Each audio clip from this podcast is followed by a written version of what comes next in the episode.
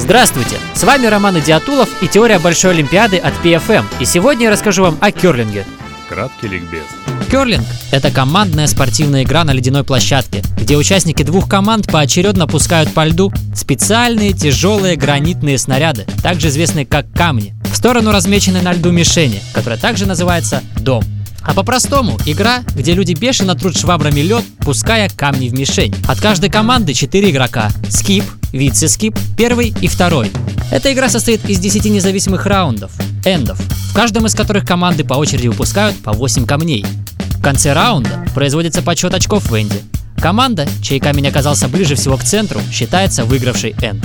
Она получает по 1 очку за каждый камень, оказавшийся ближе к центру, чем ближайший к центру камень противника. После 10 эндов считается общий счет. Можно выбивать чужие камни, но только начиная с 4-го. С помощью специальных швабр задается направление и скорость камня. Олимпийским видом спорта признан в 1998 году. Структура соревнований.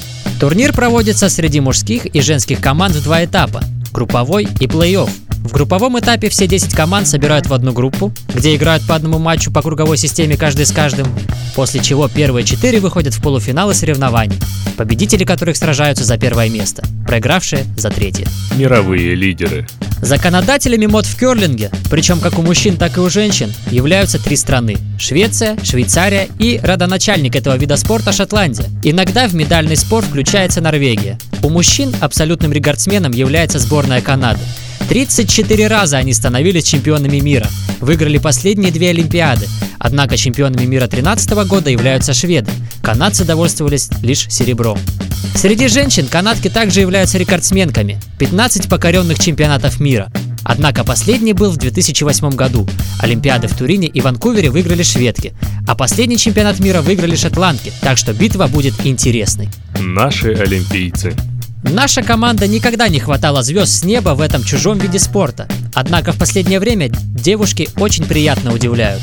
Уже 2 они становились чемпионками Европы. Последний раз в 2012 году в финале обыграна шотландская команда. Обнадеживающим фактором служит и обещание наших девушек побороться за медали на грядущей Олимпиаде. Так что ждем результатов. На данный момент состав женской сборной следующий. Анна Сидорова, Екатерина Галкина, Александра Саитова, Маргарита Фомина, Инкей Рука Езех. Последняя, кстати, гражданка России с рождения, просто папа нигериец. Еще девушка-инженер-программист по образованию. Мужская же сборная на чемпионатах Европы занимала максимум 5-е место. Правда, недавно, в позапрошлом году. В мировых форумах участвовала вообще 1 раз, в 2013, и заняла 10-е место. Ну, надеемся и верим. Состав: Андрей Дроздов, Евгений Архипов, Алексей Стукальский, Петр Дрон и Александр Козырев. На этом все. С вами был Роман Идиатулов и передача «Теория Большой Олимпиады». Слушайте нас в группе ВКонтакте и в эфире радио P.F.M. Смотрите Олимпиаду со знанием дела.